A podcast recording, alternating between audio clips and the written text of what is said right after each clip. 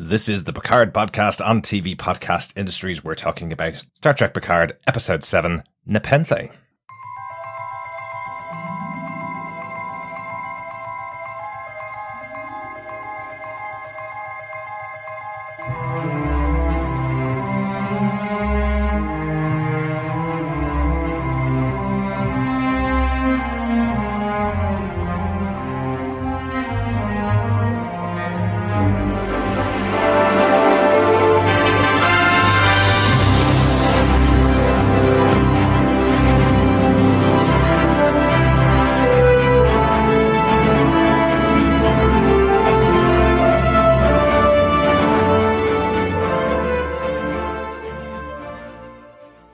Welcome back, fellow Trekkies and Trekkers. This is TV Podcast Industries. We're talking about the seventh episode of Star Trek Picard, Nepenthe, on episode 468 of TV Podcast Industries.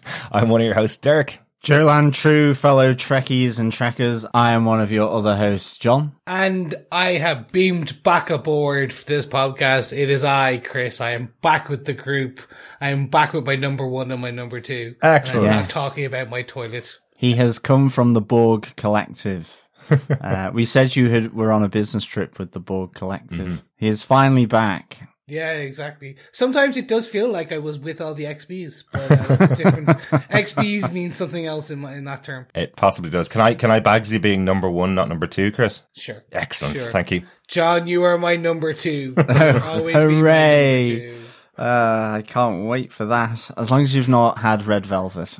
No, but I did have a lot of sweet corn. Uh oh. Chili. Oh dear. Well, with that, welcome back everybody to our discussion about Star Trek Picard. Great to have you back, Chris. Really hope you've been enjoying the last couple of episodes. Uh, we haven't been enjoying it as much without you, unfortunately, but we've been loving the, the episodes of the TV show. It's been really, really good. It's been building since episode four onwards as they were kind of settling, setting up the show, setting up the characters. And then the last three episodes seem to have been building towards this mission. This seems like a little bit of a diversion episode in some ways, but really important to the show itself, you know. Um, one of the things I was talking to, talking to John during the week, one of the things that I don't know whether I mentioned back at the beginning of this podcast, uh, one of the things that stood out about uh, Sir Patrick Stewart uh, at the European premiere when he was on stage talking about the show and the executive producers, what they were talking about really was this is the first Star Trek show not named after a ship. It's named after a person. And there's a real reason for that, which is the show is the journey of Picard. It's going from one point where he is very different to the character that we knew from the next generation, moving on to a place where he is more like the character we used to know. And I think that's evident in this episode, particularly with some of the conversations that he has. It's more about the journey of Picard, not the ship. Because Exactly. Star Trek isn't the name of a ship. That's true. Yes. Yes. Or the next generation. yes. That's true. That's yeah, true. okay, grand. The first show since the next generation. Thanks for pointing that one out, John. That's true because Voyager is the spaceship that they travel on, Janeway mm-hmm. captains, and Deep Space Nine is the space station as well. Yeah. Yes, And Discovery is the ship, exactly. and the ent- and Star Trek Enterprise was about the Enterprise. So yeah. But what about Star Trek, Star Trek? It was Star Trek: The Next Generation was the title, not Star the original Trek Star Trek. Enterprise. Star Trek Enterprise, starring Scott Bakula as Captain Archer, was Oh, the okay, Enterprise. yeah, yes, yeah, about the first yeah. Enterprise. Yes. The first one. Yes, Yes. exactly, exactly. So that was a point that they made. I think it's really important, particularly with one of the conversations that we're definitely going to talk about uh, in the episode. It's about the guidance of Picard, of getting Picard back to where he wants to be as a person, I suppose. So that's why he's been a little bit different as the show has been progressing, and also his age and the amount of time that's been passed since the Next Generation. But I'm surprised it didn't highlight it because it was one of the most interesting things they talked about. I thought uh, at the European premiere. So. We also do get the coolest Vulcan ever with Commander O in her shades. Yay! Hmm. I think she used to take a acoustic guitar into school, I reckon. Well, Uh, we may have a theory about why she's wearing the shades. We will talk about that later on as we get into the episode. Anyway, welcome back, everybody. Uh, make sure that you subscribe to the podcast over on tvpodcastindustries.com. Uh, we'd love to hear your feedback about the episodes that we've been talking about so far. You can leave a voicemail over on our website up to 90 seconds about your thoughts about any of the episodes so far, or you can email us to feedback at tvpodcastindustries.com.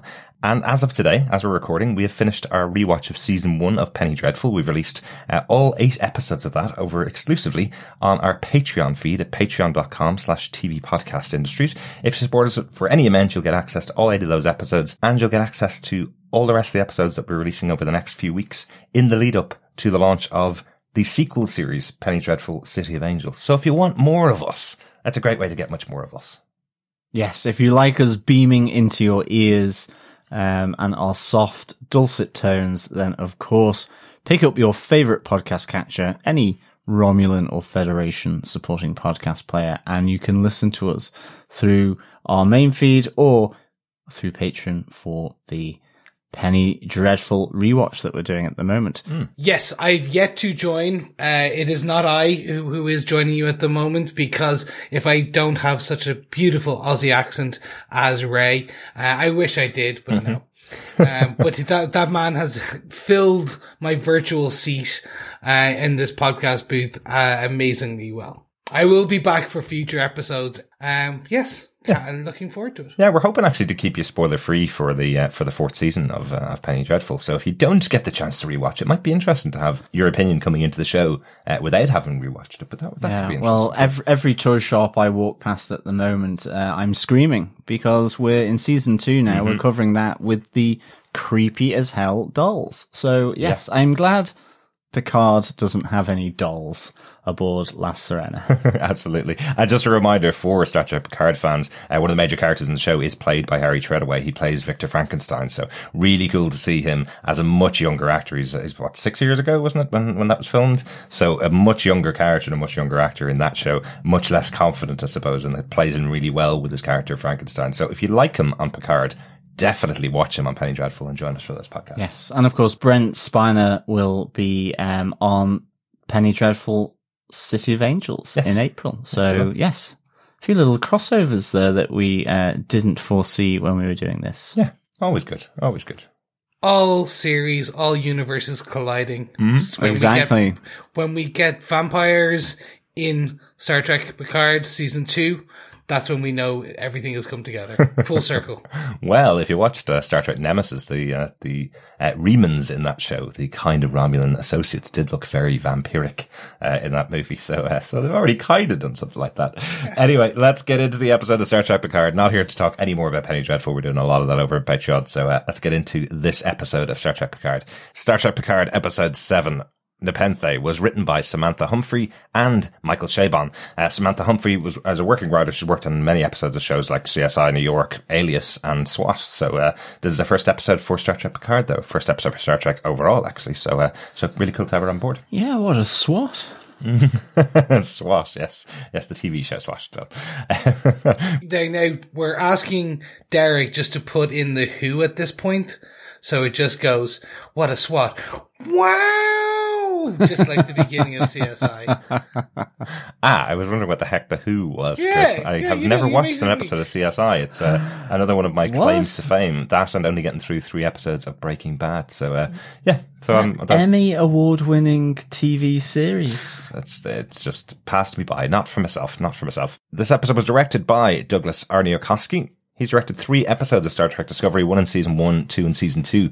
Uh, also directed the Star Trek The Brightest Star, the short trek episode, uh, the one with Saru the Kelpien, uh, before he joins, uh, Starfleet. Remember that one? Where it's himself and his sister on his original Yeah, planet. vaguely. Yeah, yeah. So in one of the early short treks, but uh, but cool to have him on board here. So he has some visibility of the Star Trek universe, uh, and there is a little reference in the episode to uh, Star Trek Discovery as well. But John, do you want to tell us what they gave us with the synopsis for this episode?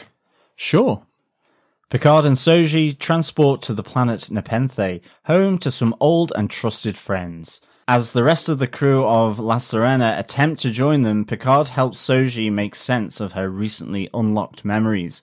Meanwhile, Hugh and Elnor are left on the Borg cube and must face an angry Narissa. Excellent. Yes, they obviously didn't want to give away the special guest stars in this episode, so they had to write their synopsis around uh, the fact that we have um, the wonderful Will Riker and the awesome Deanna Troi back in this episode. So uh, they seem to want to avoid that, didn't they? But we did know they were coming back. Yeah. So, like, as we got further into the series, I was like, they're going to show them at some point. And as soon as I saw uh, the synopsis was uh, some trusted friends, I was like, okay, this is this episode. Yeah, Now exactly. Exactly. Yeah, I think uh, the question actually went out very late to uh, Jonathan Frakes, who plays uh, Will Riker. The question went out quite late to him to ask him to come onto the show. So, uh, so they've been trying to hide it a little bit, but PR companies, marketing departments have been putting out photographs of them for weeks showing that they're in this episode, but uh, they had a sizable story and quite a cool central role in this episode, I think. Um, we normally talk about all of our episodes of Star Trek Picard by picking our three favorite moments each and discussing through them. Our first favorite moment is our Prime Directive. We must face the ramifications of the Prime Directive. So, John, do you want to kick us off with your Prime Directive, your favorite moment from the episode? Well, speaking of those old and trusted friends, my big moment is the trip down memory lane for this. Having uh, Deanna and Will Riker here, um, for me was just fantastic. Mm-hmm. It was a really, you know, I, I, might get a little sort of dewy eyes here, but it, it was really nostalgic. Uh, it was infused with warm emotions, um, and for me, it just made it utterly brilliant. It really captured the next generation and brought it into this this time within um, you know the federation uh, in the future in in such a nice way. It mm-hmm. looked back, but it was so important for this show mm-hmm. and for the um the, the mission that Jean Luc finds himself on. Uh, and I think in particular, you know, because I, I know um, you, you're taking D- Deanna really. But I want to pick Riker and, and Picard here. Mm-hmm. Um, I, I, just thought they were so good together. You, you just the chemistry came back immediately.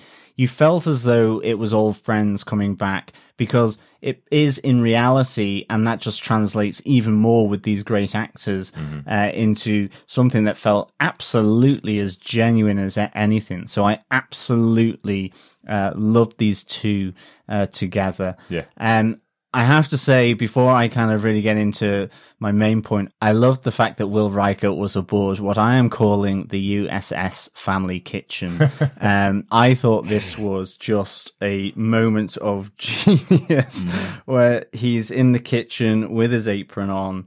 Uh, and as soon as he realizes that Jean Luc is there, it's suddenly back to battle stations. It's kind of shields up, long range scanners active, mm-hmm. you know, uh, cloak detectors active, all this kind of stuff. I just thought that was the best kitchen ever. it was awesome. Um, I thought it was really, really cool that he was treating it just like the bridge of Enterprise. Yeah. Um, what a great little touch that was. Um, I love this, this idea that they're in this really idyllic place, you know, it's surrounded by trees, this beautiful location where they filmed this is absolutely gorgeous. and like, you know, it's just shields up and you see the shields popping up in the background, you know, it's, it's completely kitted out for the former captain of a, of a, of a ship, you know, so it's a very cool. But that's it. I was expecting him to say red alert and mm. for the oven to start sort of flashing red and you getting the noise, you know, yeah. the, the classic red red alert. Well, they did have that reference, up. didn't they? When when there was the pizza was burning, you do hear cancel red alert. It's just a bird. Well, yeah, no, so. exactly. So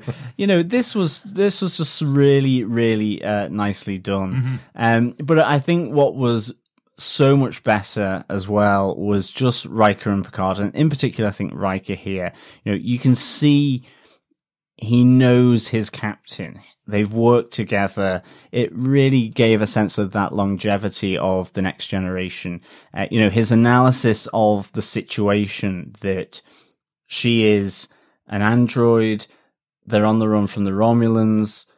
It's her that she's after. What has she done? To in in a sense, another big insight into Picard, actually, or dare I say it, revisionist take, you could almost argue, on, on Picard, where he says classic Picard arrogance, you know, because Jean Luc is trying to shield Will and Deanna and um, Kestra, their daughter, mm-hmm. from from coming. You know, he says he regrets it. So he's trying not to give anything away to them so that if the Romulans do come, they have nothing to tell them. And you understand that.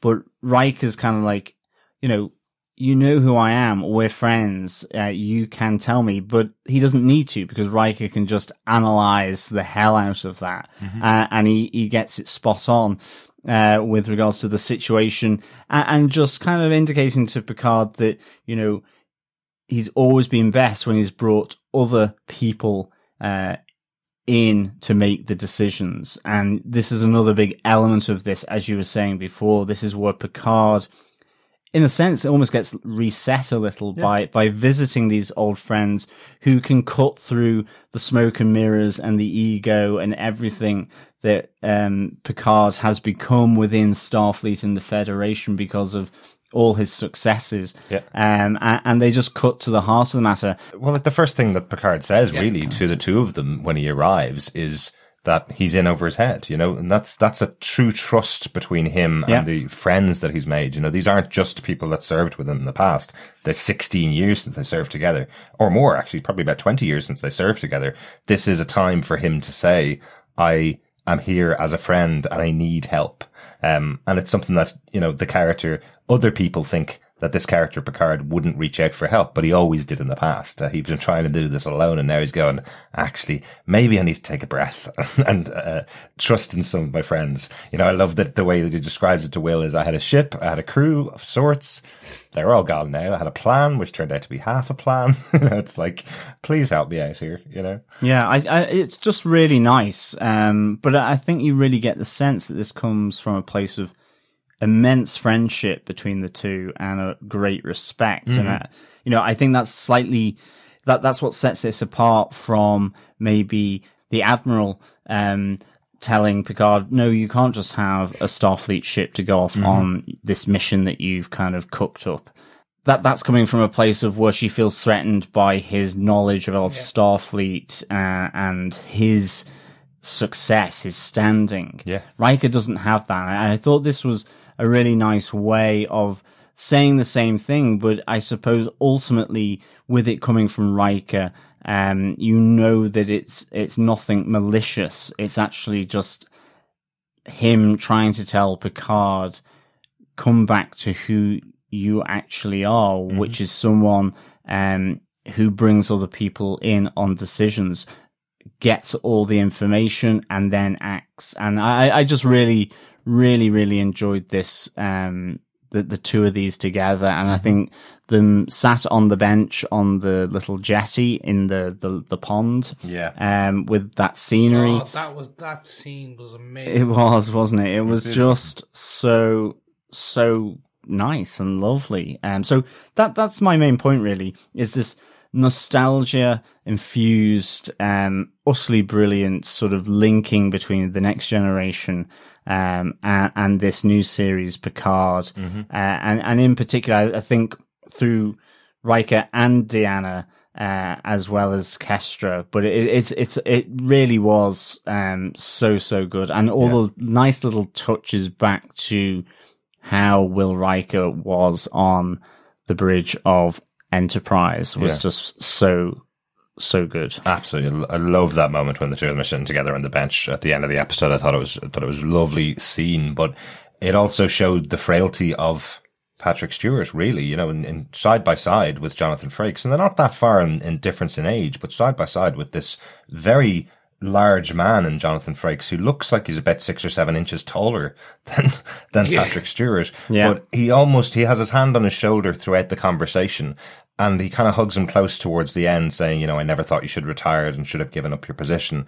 And there's a kind of frailty almost in Picard being able to take the respect from his friend, the caring from his friend, just for a moment kind of let himself be in the embrace of a friend telling him, I trust in you, I believe in you. And it's, it's a lovely film scene. I thought it was really interesting, but it does make him look quite frail side by side with this other former captain from, uh, from Starfleet. So, uh, anything else about Riker, Chris? No, for me, it was just that they, it, it's that friendship. So like, it, it's, they're two friends who haven't seen each other Mm-hmm. for years, but they fall back into it. We all have those friends. It's like, Absolutely. okay, I haven't chatted to you for like, I haven't chatted to you for six months, but we're going to talk like we talked yesterday.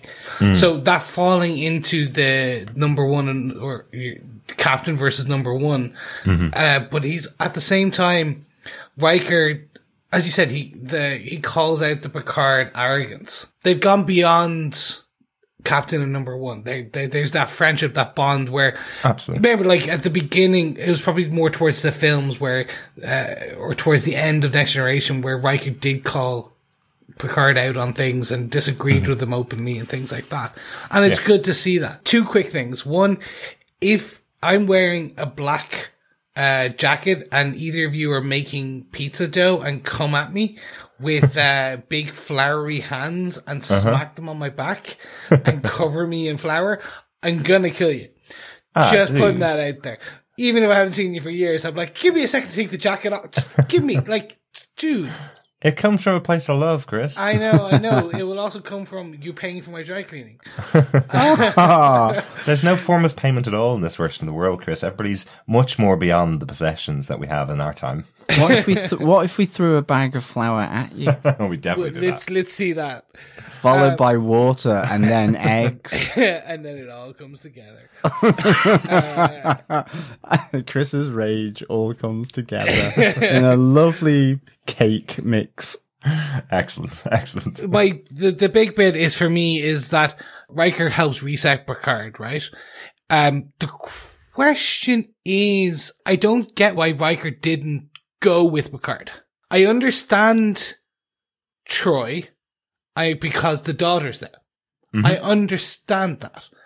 I don't get why Riker didn't even offer because at least he he would go. I'll go with you. I'll help. We'll do this together. Yeah. Like let me relive my glory day. Not relive my glory days, but I'll be there. One last hurrah, like the the last Alamo. See, I think he does offer that, Chris. He says that he is still in reserve to be on Starfleet, but it would need to be a very big reason to go out there again. And I don't think he feels this is big. I don't think he feels this is big enough. But that's Um, the Federation. He's on reserve. That's Yeah. like being your, your reserve in the army. You're going to get Yeah. called back up. This is one of my best friends, my confidant. hmm He needs help. He's on the run. He he's life threatening situation. Yeah. I'm in the military. I know what to do. Why don't I just put on my back backpack, go with him for a while? That's Because- it. And I get it. Maybe he'll come back later. Maybe they'll they'll like reset and kind of like explain. I But that's know. the point, Chris. He's he's in the military, he's in the police. Let's say, for example, this is a, gal- a galactic police force, kind of. Um, he's still working for them. He can't just go off on a whim and go against their wishes. Remember, Picard is retired from Starfleet, so he's not beholden to them telling him you can't have a spaceship. He's got himself his own spaceship, and now he's out roaming. Uh, Riker's still effectively working for them. Uh, also, and I think it, it goes very well into my big moment from the episode it's not just that the three of them are on this planet and it's not just that Kestra will need protection if Riker goes off on a mission. It's also that they've lost their son.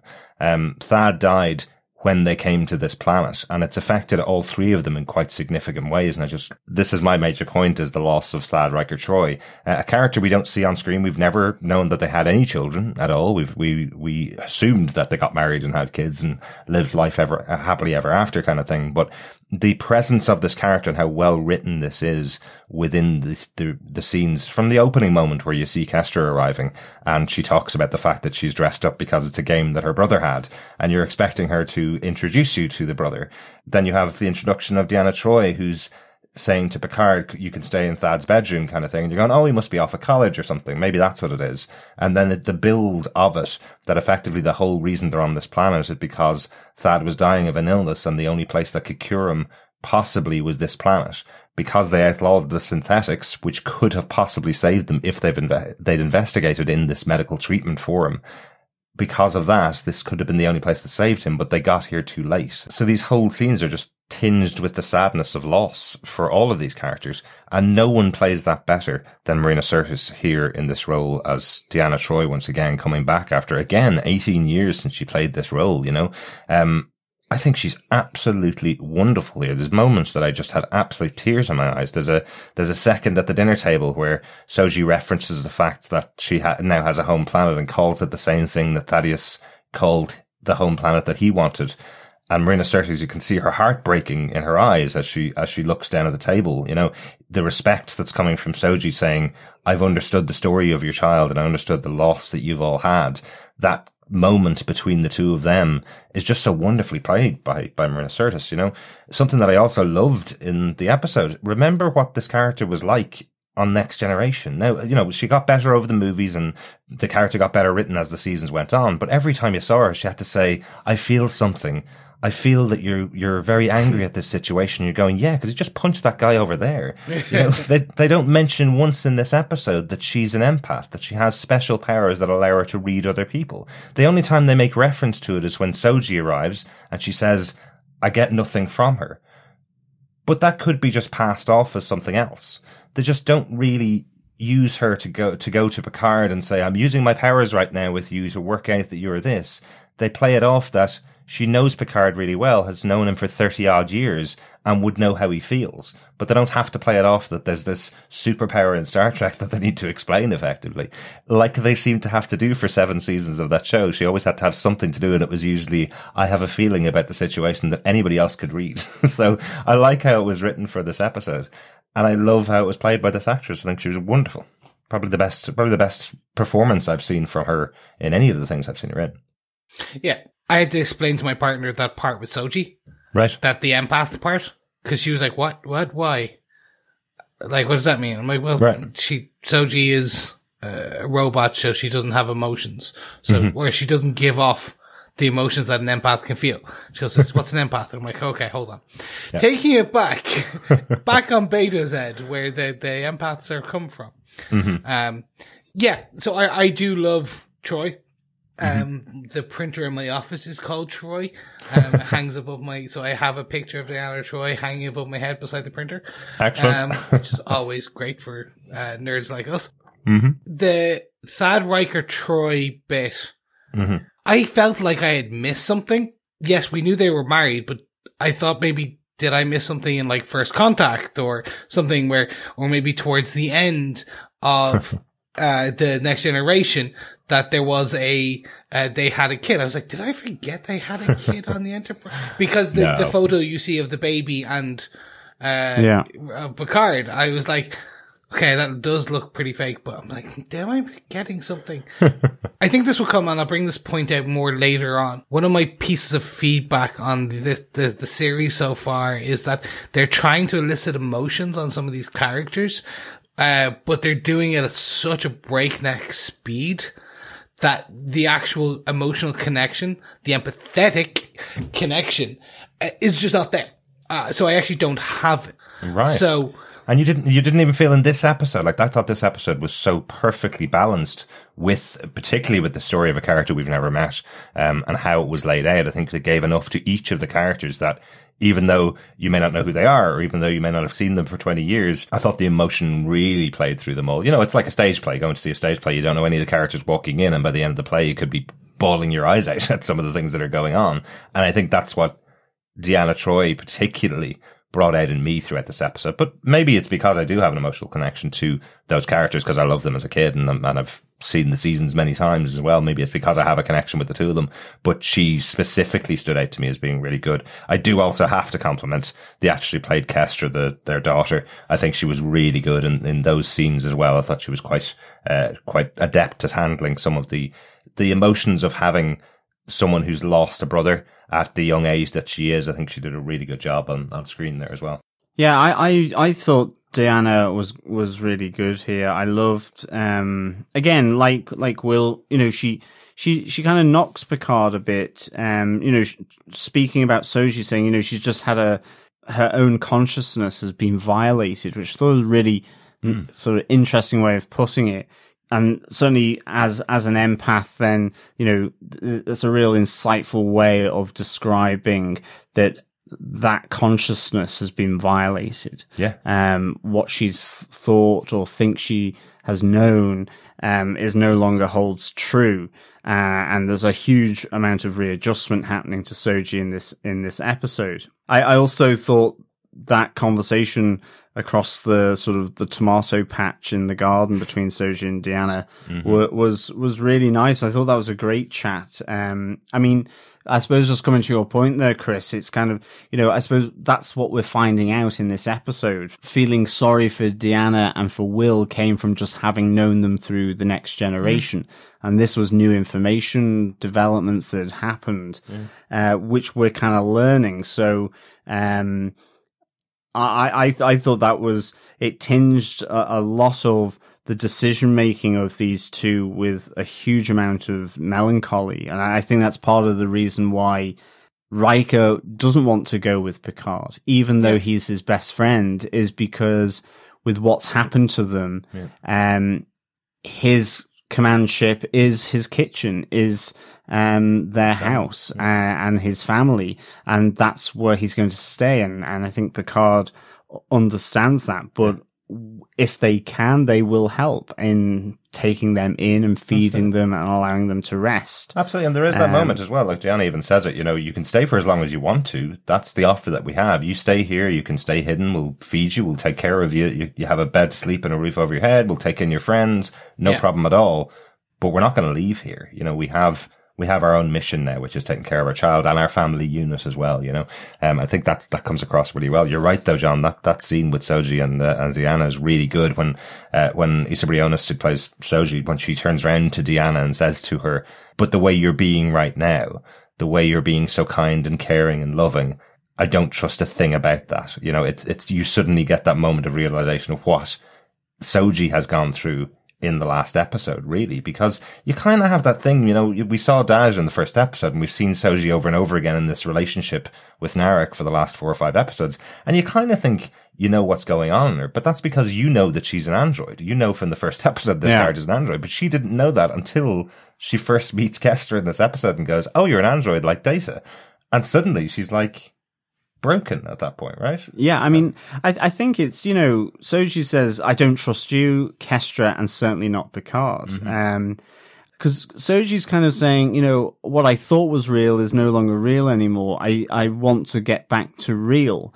And Deanna says real is not always better after saying about being through the reality of losing their son, Thad. So, um, and everything that that, all that pain, disruption that it caused within the family. So I thought it was a great, great, um, conversation. And, and to be honest, I think, I think Deanna Troi has been written in this episode so so much better than uh, she had been written certainly early on in the next generation. Um okay ag- again it's a different context. They're not on a ship. I- it is a family unit. You you can you can get the the reasoning for it. It's you know a scientific vessel in in um the next generation. But they put her empathy to some really impactful sort of emotional punches in what she was doing. So I, I thought that was really, really good. Absolutely. What's that moment where she goes, a ship's counselor is not supposed to say this, but you had that coming when, when Soji pushes, uh, pushes Picard out of the way, you know, so I really like that, that little moment between Um, the two. yeah, and uh, to me, it, this whole thing, just like with uh, my point on Riker, just the nostalgia Mm-hmm. element to it. It was just nice having these people uh, interacting. Mm-hmm. You know, Absolutely. That's kind of all the things I had to say about Troi. Anything else, Chris, or do you want to go on to your major point for the episode? No, so I, I'd like to kind of move it forward a bit, or should I say, flash forward. Um, so my part is um Jurati, Dr. Jurati, and her meeting with Commodore O. Mm-hmm. Um, so we finally get the flashback to show where Commodore O had, where she meets Jurati, and we get to see what that was. And they, um, and Commodore O performs a Vulcan mind meld, Maybe. sh- maybe, or so basically shows Jurati an image of what would happen if the, what we assume is the, the synthetics rise up. Yes, absolutely. I'm not disputing that it's a mind meld, by the way. I'm just disputing Vulcan still. Yes. It is a mind meld, definitely. Yeah. So my question becomes, what did we see there? Mm-hmm. Are we getting into time travel parts here? We've had time travel in Star Trek before, Absolutely. um, especially in Discovery and things like that. Absolutely, yeah. And lots and lots of uh, Star Trek. I think every show has had some form of Yeah. time travel. Even the last episode of Next Generation was effectively a form of time travel, right? Yeah. So, uh, so it's had it a lot, yeah. And we've also had different universes. yes, we have. Yes. What we see here, what I see, you see an image of Earth explode. Like you see massive explosions on Earth Mhm. yeah, and things like that. And almost like an an annihilation event or something. Yes, exactly. Yeah, like literally the comet hitting Earth. yeah, And what I'm starting to wonder is, so it's not just xenophobia or in terms of against synthetics. This is starting to get bigger, crazier. I was the under the impression it was maybe something to do more because we had the whole Borg in there that it was maybe the Borg and the synthetics rise up together, blah blah blah. That would be where they were going with this. Right. But this starts making me question is, is this a uh, time space wibbly wobbly thing?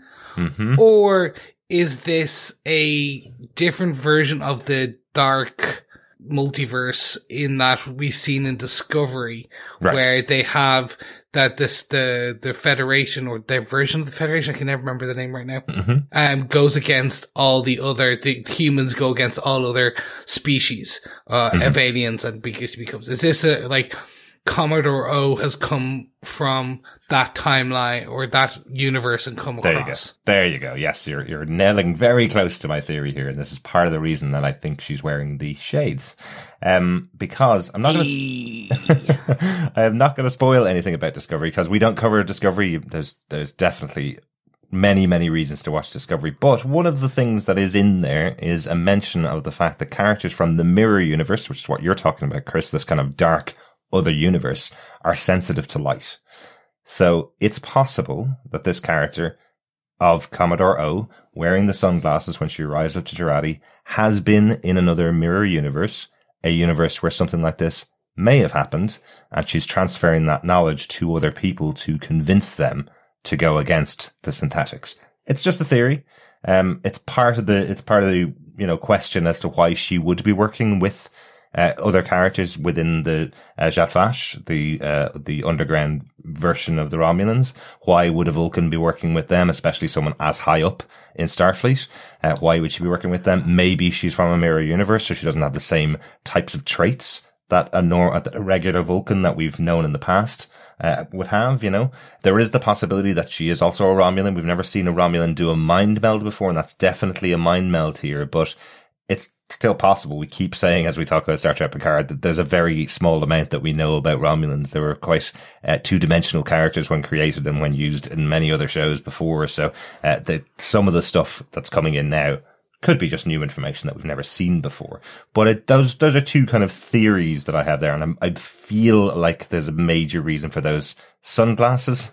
And because they were used in Star Trek Discovery, I think it ties in with the current universe and knowledge that people have about those shows. Well, if if your theory is correct around the mirror universe, um, and the, obviously we know that they're sensitive to light, so if she is from this mirror universe, then that blows my theory out, which she is the coolest Commodore O in Starfleet, and um, she just happened to be like the Fonzie of like the Federation. She goes up and hits hits the replicator and just goes, Exactly. hey! And it just makes it copy. Um, so unfortunately, yes, but that whole theory of yours is interesting because we do get Narissa right at the start when, um, she is, uh, killing the XBs, um, and there's Hugh there. She says how many operatives have been working across the galaxy, um, and, and the systems, uh, in order to try and get, um, Soji and, and, and Dahj dead and to find their homeworld. So that talk of operatives could be around operatives coming from the mirror, um, universe, the, the other dimension in a sense. Uh, the, so it, it could be to do with that. So that's maybe another theory is that it seems weird that the Vulcans and Romulans would be working together, but in the mirror universe, we know that the equivalent to the Federation has been fairly, um, well, is aggressive and has very different ideals to the Federation in uh, this universe. And so they could actually be um, sort of doing something to try and repel the Federation, or it's just that in that world, the Federation Earth is something that has gone because, Maybe. yeah, Yeah, of maybe. the time travel.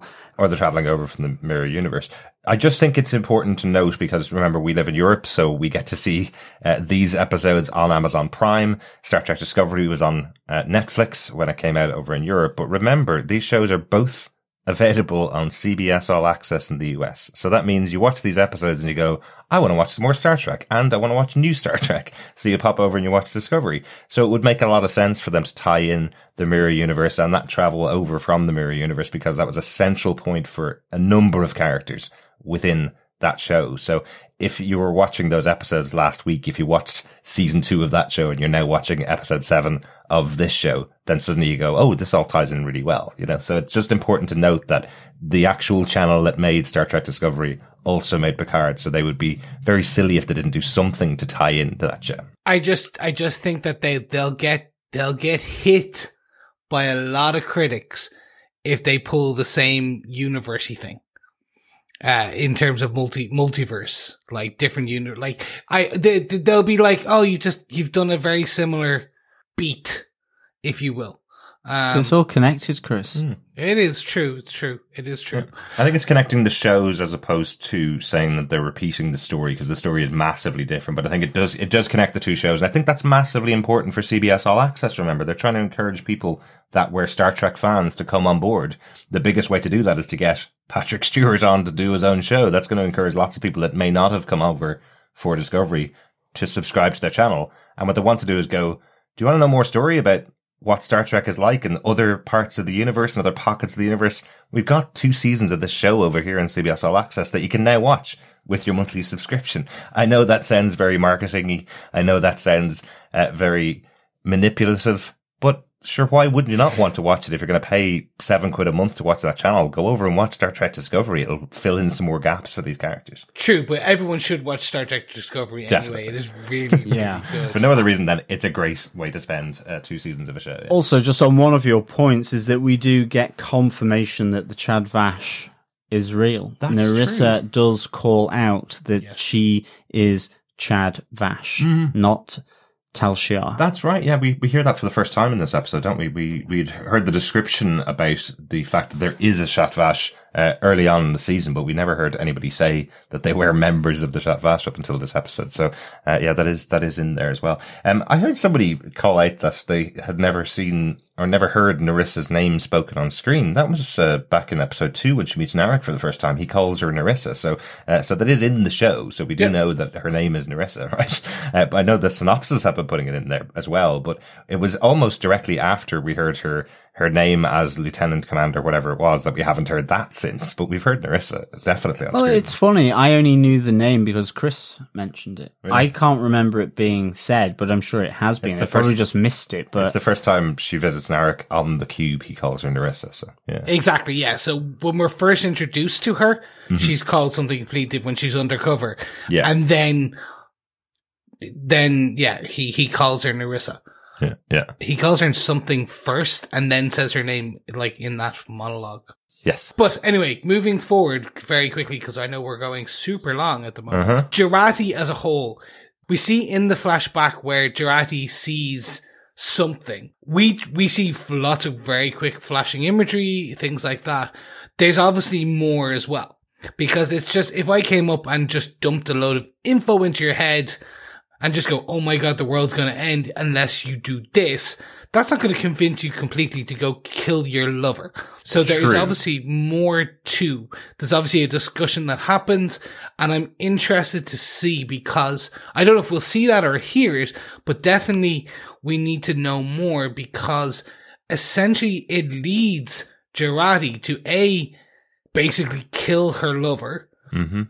B, put the whole of Picard and everyone in danger, not knowingly, but put them in danger, and not speak up about the tracker. That's true, but I just wonder whether through the mind meld done by Commander O that she can influence and impact Jurati's mind or emotional response. Because I did think that her response uh, from that mind meld, it's it's pretty instantaneous, and I, I just thought that because there is that transfer of emotion, um, images from Commander O to Jurati, that it's imbued her with this response. So maybe she's more willing, she's more um, passive to taking up then uh, the rest of that conversation, I suspect that happened between Commander O and Dr. Jurati, which we don't see here in this episode. We see her being given a pill, but she, I mean, effectively, Dr. Jurati is kind of like, oh, right, I'm on board immediately Yes. because of her emotional response. And I'm like, but is she fully in control of what she's doing? You know, um, and, and that there has been some kind of um, persuasion through that mind meld on Dr. Jurati to act in the way that Commander O wants her to. And I, I think that a mind meld can potentially do that. It's certainly a very powerful um, thing in, in the Star Trek world. Yeah. Um, you know, it can have you sort of on a table going bonkers as well. I think if we, I'm sure we've seen that some sometime. If you don't do it very well, it could break someone's mind. Yeah, exactly. absolutely. So I, I really kind of think that Jurati as well is quite, um, sh you know, she can, she's, she is someone that takes persuasion quite well, I think. No, I agree with you, but I don't think it's anything to do with the mind meld, mind controlling her. I, I genuinely think the images that have been supplied to her and all of the feelings and all of the combined information that's provided through her through the mind meld is what convinces her that if she doesn't do something, the world's going to end is what I think is happening there. Um, and I think the only further information we're going to get out of that, because all we got on the show was that moment and then Jurati throwing up. And then we saw the fact that she killed Bruce Maddox uh, later on in the series or earlier on in the series, whichever way around you want to say that. It's hard with flashbacks, isn't it? Um, but I think all we're going to get is her explaining that to Rios or explaining that to Raffi in a later episode. I was shown this is what would happen and this is what I had to take matters into my own hand and then uh, this is what this is what the outcome was. So uh, I think that's kind of well, it's enough for me, I suppose. If if all of that information was poured into my head, I'd probably do exactly the same, throw up uh, on the ground just like Jurati did. Um, and that is what's convinced her to do it. So we have the motivation at least uh, of why she's gone on this mission. Let's get into our second points because my second point is also about Jurati. Implement the Omega Directive immediately. Just one of the other big moments for Jurati is is her breakdown, I suppose, with Raffi. So um, my moment is the misunderstanding of Dr. Jurati in the episode because. You know, first it starts off with really Raffi completely misunderstanding the situation, thinking that her sleeping with Rios in the last episode, something's happened between the two of them, and she's just this little girl that's you know feels a bit spurned by her new lover, kind of thing. You know, she starts feeding her full of cake and, and um, hmm. feeding her full of chocolate milk as if she's a child. You know, and suddenly the realization crossing Raffi's head, going, oh, hang on a second, Bruce Maddox, you were in love with him and you were in a relationship with him for years or for a number of years and he's dead. She doesn't know she's murdered him, obviously, but she knows that this is a lover that's dead. And I like that kind of moment between the two of them, their misunderstanding. Um, but my misunderstanding in the episode was, I thought that that continued. I thought that she went into this spiral and then ended off trying to kill herself. and that's totally my fault. It's not there on screen. When I watched it the second time, I was like, how did I get that at all? Rios is talking to her afterwards after she's thrown up this velvet cake on the ground uh, that looked really grossly like blood, as if her internal organs were melting out of her mouth until she said it's vel- it's, it's red velvet cake, you know. but uh, but we have that conversation between Rios and her. Um, where Rios is identifying that he thinks they're being tracked because of this implant uh, that he thinks is inside Raffi, because she's the only one that left the ship. And you have Jurati making this uranium hydride piece of equipment to to stab herself in the neck, and she falls over and starts uh, and starts foaming at the mouth, effectively. And I had thought that this was all coming from a sense of guilt, effectively. The guilt, firstly, that she'd killed Bruce Maddox, and secondly, that the ship was being tracked because of her. But of course it's not. It's because she knows how to get rid of this out from her body. Hopefully she hasn't overdosed because of what she's trying to do, because she does get that warning. But she is a doctor. So what she's actually trying to do is just stop the tracker that's happening. And of course the tracker stops immediately afterwards. But I had thought she was killing herself. I thought that we had this really tragic story of the character that everybody thought, everybody thought was the innocent on the show, you know, the Wesley Crusher, or like the character of, of Tilly from uh, Star Trek Discovery, the one that you, uh, that everybody loves. I thought that's she started out as at the beginning of the show. And then in episode seven, we had her committing suicide in the episode, you know, but luckily, the emergency medical hologram is there to go bloody hell and get her onto a get her onto a bed as she goes into a coma. So hopefully we'll see her back. In a How did he do that? Because can emergency holograms lift people? And the put them emergency bed? medical hologram is able to do whatever it needs to do to get the job done. What that could be, and we didn't see it on screen, but if they can't touch things, what they can do is say transporter trans- transport that body onto that bed. okay, so they can do that. and then just But- wrap her in a lovely uh, uh, sheet and her Yeah. tucked in, and yeah. But I believe they are hard light. Remember, we did see him treating Rios uh, earlier on in the episode. So, Sorry, uh, yes. so uh, you know, I I presume they could touch uh, other beings uh, because it would be a very very useless uh, light uh, hologram that we would have if they weren't able to actually touch their patients. But uh, but I do love that moment of uh, of emergency medical hologram going bloody hell as he realizes this uh, this person who's Yeah. who last he saw was murdering somebody. Remember? So uh, will he reveal that to anybody else, or is that going to be now patient doctor privilege? Will he reveal that the last time he saw her, he was tur- she was turning him off so that she could kill Bruce Maddox? Yeah. No, I mean, I think, um, I, I certainly thought she was killing herself. I, I didn't, I thought it was a suicide As well, uh, because of everything. It had all just gotten too much because, um, I mean, ultimately for me, what I really liked here was, you know, Raffi clocks Jurati here, uh, that something's suspicious. Jurati does snap here, you know, and Raffi has that nice moment where she goes, the closer we get to finding the synth, the less you want to be there. Um, you know, started off all wide eyed, uh, about trying to get to and excited about trying to find the synths. And now all of a sudden she's effectively saying, well, does anyone want to go to Nepenthe?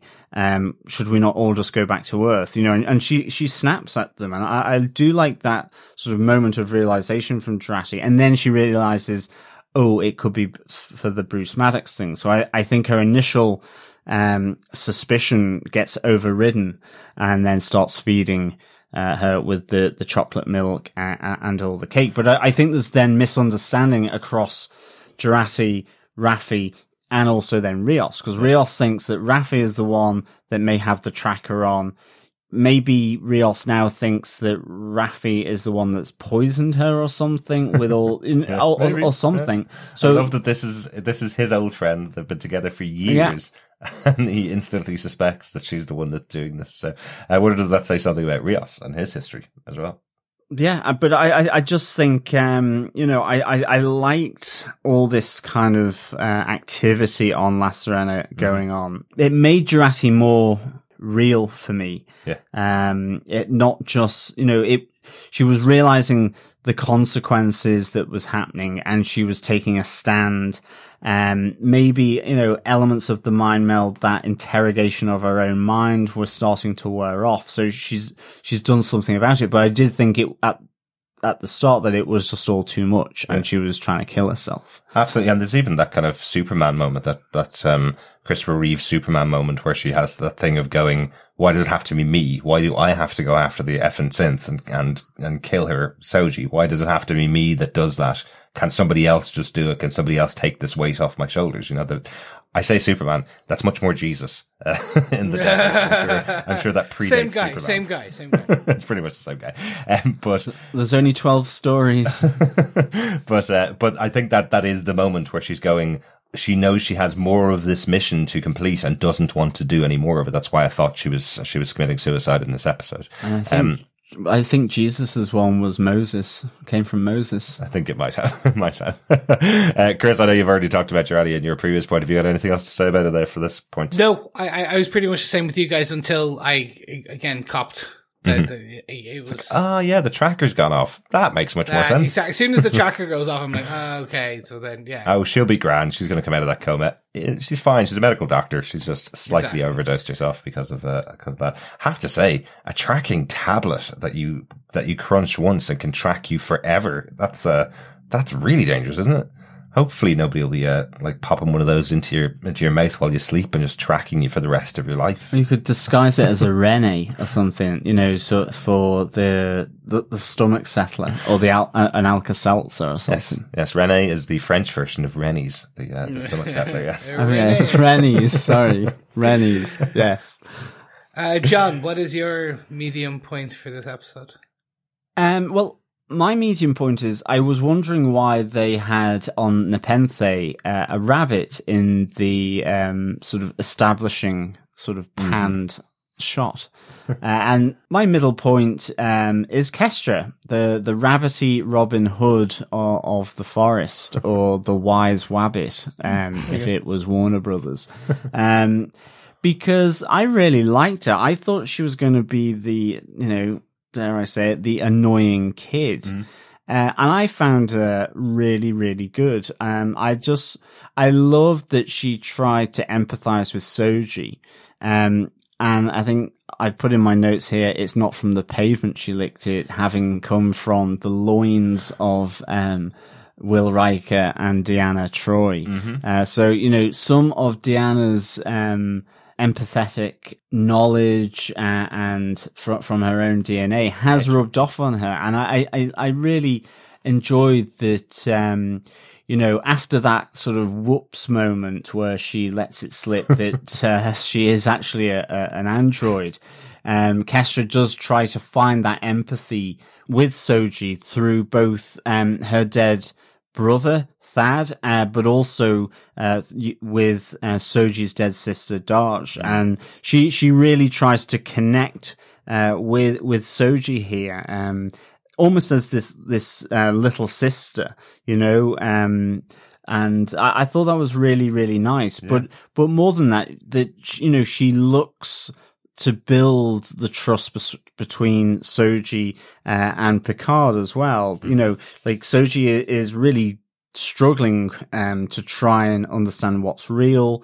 what she's experienced, and whether she can trust everyone um, on, the planet Nepenthe, uh, and in particular Picard. And you know, uh, I think Kesha was she just came across as a really very wise uh, lady. Um, you know, she said you could have Picard, um, and he could have you, and you could both have each other. Uh, and I thought that was just really nice where she's trying to sort of just make Soji trust Picard, um, and and just the way she was doing it in in in a, in a very childlike way, um, but one that I felt was really sort of meaningful, Yeah. and I thought this was good. I was not expecting to sort of like this character at all. Um, I just thought it was going to be the annoying kid. Yeah, yeah. Um, but you know, they they ultimately did a Wil Wheaton on her, um, and in one episode rather i- than i- in one seasons, yeah. episode, and I, I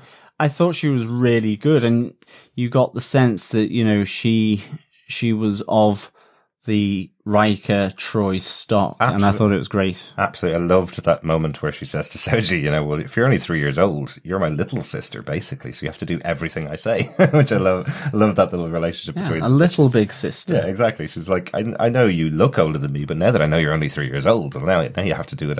Uh, now you have to do what I say, you know. Uh, but yeah, I love that that she's trying to build this little family unit out of Picard and Soji. You know, Picard doesn't have anybody really, uh, nobody else with him anyway. Uh, nobody else on board the ship, and nobody else that he knows from the past. So if they can just trust each other, they can get through this. And I love that there is that little knowledge of this must have come from her parents. That that makes a lot of sense. And also just through the language of Vivine as well, where Soji learns it, you know, the entire book within like 15 minutes or something.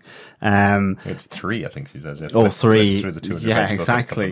Um, so I, I just, I just thought this was a really, you know, bringing Soji into her own imaginary world with this language and her, her rabbity Robin Hood and, and everything. Yeah. Um, in order to get her out of what, of effectively her imaginary world that she thought was reality for a while. So I just thought this was a really good way of, of doing it. So, uh, yeah, I, that's my main, main medium point.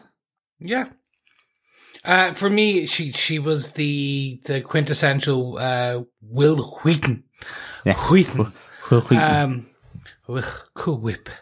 Uh, yeah, she was. She was just that. She. That's what the character was. I'd like to see her back as the White Wabbit, uh, the Wil Wheaton, uh, with her kind of cool whip. Um, Well, I, I kind of like the idea that you could send her off to meet up with Picard and Soji at some point in the future. You know, you could have a time jump even, you know, Soji won't age. Um, Yep. Picard, you probably could age him up a little bit more than he's, uh, than he's playing again on the show for the second season, about if that's going to be the final season, because you can't keep aging them every season. but uh, but you could have the two of them being sent off, or at least Soji coming back to visit uh, these characters in future as well. But uh, it's a, I think it's a lovely relationship. I think it's really well played and and very realistic. I suppose I love that she even calls out very quickly. You know, after pointing the arrows at the two of them, she goes. I wouldn't kill you really. I'm, I'm, I'm a pacifist, but this is a game, you know, this, this is just a costume that I'm dressed in. You know, that's why she had the rabbit ears on top of her Robin Hood costume kind of thing. You know, it's just really cute that she's out playing in the woods basically. So, uh, but you know, she's playing and also uh, out hunting as well. So Two birds, one stone, or in this case, one rabbit, one arrow. exactly. So for me, I'm, I'm going to bring in my point here. Um, Mm-hmm. c- uh, so I want to discuss Hugh and Elnor and Yes. the battle uh, and failure to save some of the XBs. Um, so we do lose a number. We don't know how many. Uh, well, we lose a, a fair amount of the XBs. Yes. Um, at, at least seven get, get killed by the Yeah. Zhat Vash. We don't know how many XBs there are on the cube. Yeah. Um, but definitely, um, it makes a dent here. Um, I, I, I- I think we're to believe that there's thousands of Borg being reclaimed because remember this was an active Borg ship and there's Yes. thousands and thousands that were on board.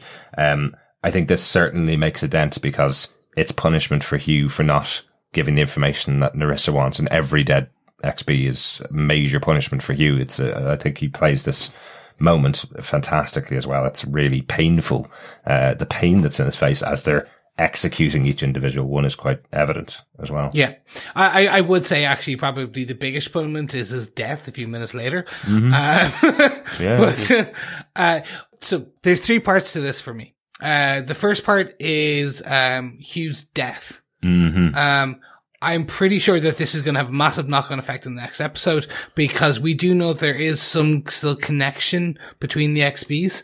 Um, we can see that for when, um, Picard first goes onto the ship and they're, Hugh goes, they're trying to save you from falling off. Yeah. And you have those two XBs. So there is still some form of connection there.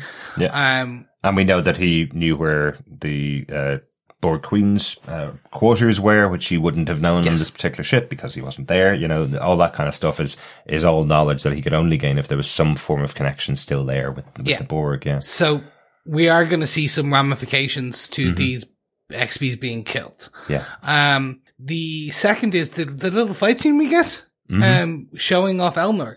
Uh, again, like his, his samurai ninja warrior tricks. Yeah. Um, where I was laughing in my head slightly, which is, okay, they're gonna put, uh, phaser rifles up against a sword. Um, and I was like, oh, this is, this is not gonna go well for him. Well, it does, kind of. he, he, he kind of does well against it, and he, he, he takes that. effect. He's Batman. Yeah, yeah, he really, like, Yeah. yeah, it's parkour. Parkour! Yeah, it's mhm. parkour Batman mhm. with a ninja sword. Well, I think the whole setup to the scene is you brought a knife to a gunfight, and that's that's the overconfidence of Narissa. But he's he's lulling her into that false sense of security. She's got five people there with guns trained on him. Well, they can't possibly lose here, can they? You know, but of course they're going to. This is this is our hero character who knows how to, to use these skills. They're the most. They're supposed to be some of the most fearsome warriors in the galaxy effectively. And he's trained for years at these skills. But this is the first time he's putting them into practice, remember. He's killed one person uh, in the past. You presume he wasn't going around the planet that he's from just killing people. Uh, this is his first proper mission that he's been on. And he's only killed one person just before he accepted the mission. And now this time he's killing the Romulans that are on uh, that are on uh, the Borg cube. So, uh, but it is, I think it's fantastic. You're absolutely right. It does feel a little Batman-y uh, as he disappears down one character, appears in front of two guys, takes them out, gets another guy, That was great. uh, kills him, and is left with Narissa. Now, unfortunately, probably his inexperience, but when someone tells you this is not how I deal with uh, with your type of fighting and puts away their weapon. That's your moment to strike. It's not your moment to put away your weapon and fight them fist to fist, especially a Romulan who is of the most secretive and deceptive version of Romulans because she's got a plan, which is exactly Yes. what she enacts here. Um, Yeah.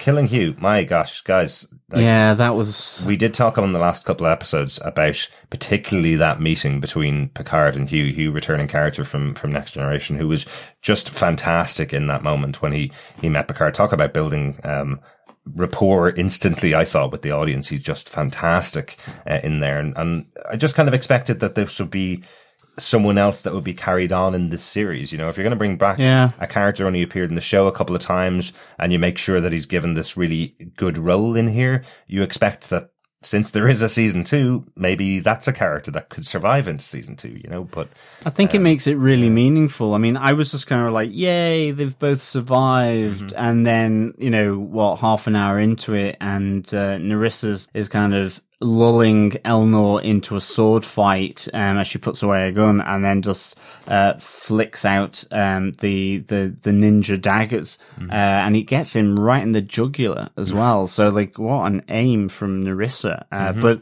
yeah, it was a real shame to see Hugh go. And, I, I wish they hadn't, but at the same time, I also do really respect shows that say, to some extent, that no one's sacred. I think going into uh, the end of the last episode, where uh, you knew the Romulans were coming for Elnor and, and for Hugh, you, there wasn't anything certain in my mind that they would survive. And then seeing them survive, I was like, oh, that's great. And as I say, within half an hour, half of that that that couple has has gone. Um, it w- in the form of Hugh, and so I like I will miss Hugh. He's one of my favorite characters. Um, had to get it in one more time, didn't you, John? yeah, I did, but uh, you know, th- they they've they've they've made a move and they've they've stuck with it, and I, I have to respect writers and showrunners that do that uh, because it must be a difficult thing to do. You certainly don't know what potential backlash maybe, but it gives it also real emotional punch. Um, you know that a highly trained agent of this secretive Romulan cabal who said to him only earlier, I would kill you if it wasn't for that asinine treaty that we have with the Federation, kills him. Yeah. She's got what she wants. That's all was always her aim. And so, you know, it, it's absolutely consistent. It makes it consistent despite the best efforts of Elnor, which I think what we're seeing here, because I was really pleased that Elnor survived. Um, but what we're seeing here is that Elnor, despite being massively trained, hugely accomplished in his swordcraft, in his Batman skills, um, is also still learning those skills of the Qowat Milat. Um, he is, um, he's still quite young and someone more experienced, possibly in Narissa. I don't know how old she is. She doesn't look that much older than him, but I'm just assuming she is. Um, you know, played him for a bit by by telling him, "Okay, I'll put the gun away. I'll get out my dagger." That's how the Zhat Vash fight the Qowat Milat. Yeah. You know, and in doing so, she was able to release the the ninja dagger. Yeah, but also remember he is massively arrogant in his abilities too, and he needs to learn to temper that too. You know, it's really important. Every time he's gone into battle, every single time he goes in with a battle cry of "Please choose to live." To the people around him, meaning he believes he's going to win every single fight he's in. So having this moment where there's nothing I think he could have done to stop Narissa other than keeping his sword out and killing her immediately when she puts away her weapon, um, which is the only option. But by letting her live, she had a plan that he couldn't possibly have anticipated, which was to kill Hugh and then get out of there. So um, he has to learn that you can't win every single one as well. Uh, you know, especially if you're not if you're not thinking that other people could be better than you in the room. So uh, I think you're right, John. I think this is a moment of learning for him as well. So. Yeah, uh, and I, I'm I'm interested to see where they go with this. Um, I I question whether Hugh is dead. Um, because of the XB Borg parts in him. Um, I, th- there is part of me going, will does does he still have a an implant that reanimates? That does he have still have little nanobot bots in him? Blah blah blah. Curious to see that.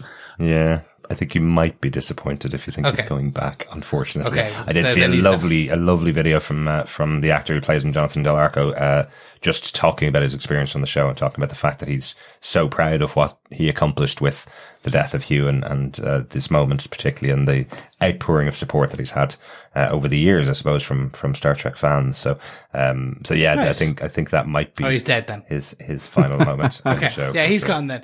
Um, the, Damn you, Twitter. the one bit I will say um, is I, and I, again, this is kind of leading back to what I talked about earlier, is the emotional resonance of Elnor closing scene, um, where he's there and he's scared and alone and curled up.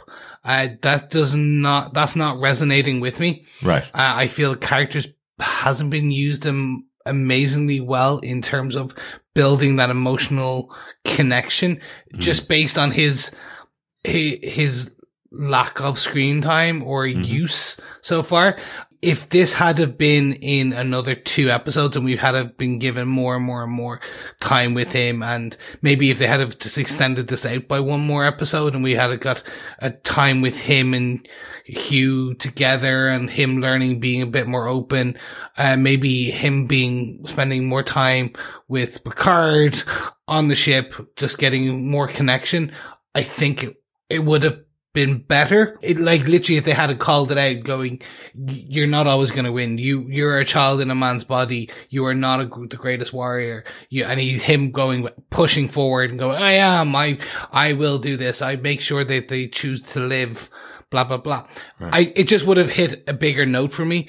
Um, but again, I like what they did. It's just, it's, it's not, it, it connected like 60%. It didn't collect the full 80 to 100. Um, so it, it's a B grade, or maybe it's a C grade. I don't know what 67% is.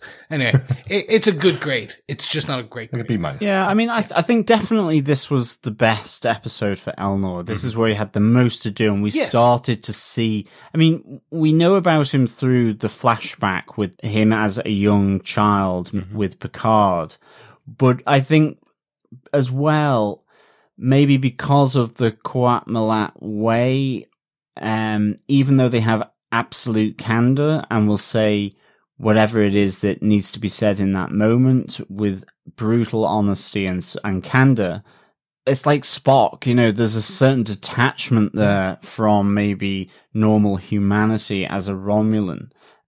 You know, if, if Spock had had that moment after the first three episodes of being on screen in the original Star Trek, it's difficult to know. Whereas by the time, you know, we get to Khan, you know that relationship between Captain Kirk and, and Spock, uh, on, on the Enterprise. So, uh, but I, I, I do know what you mean. It was, it suddenly felt weird that he was so, um, sort of scared, but I do think that he, it's, he's been knocked off his pedestal here. And I, I think that he's realized that all his swagger, his exuberance of youth, um, when up against a trusty, uh, non stunning Romulan blaster, um, then, and he's on his own, then yes, uh, it's a different proposition. And hence, I suppose why he, he's, he's does the, um, the Fenris SOS,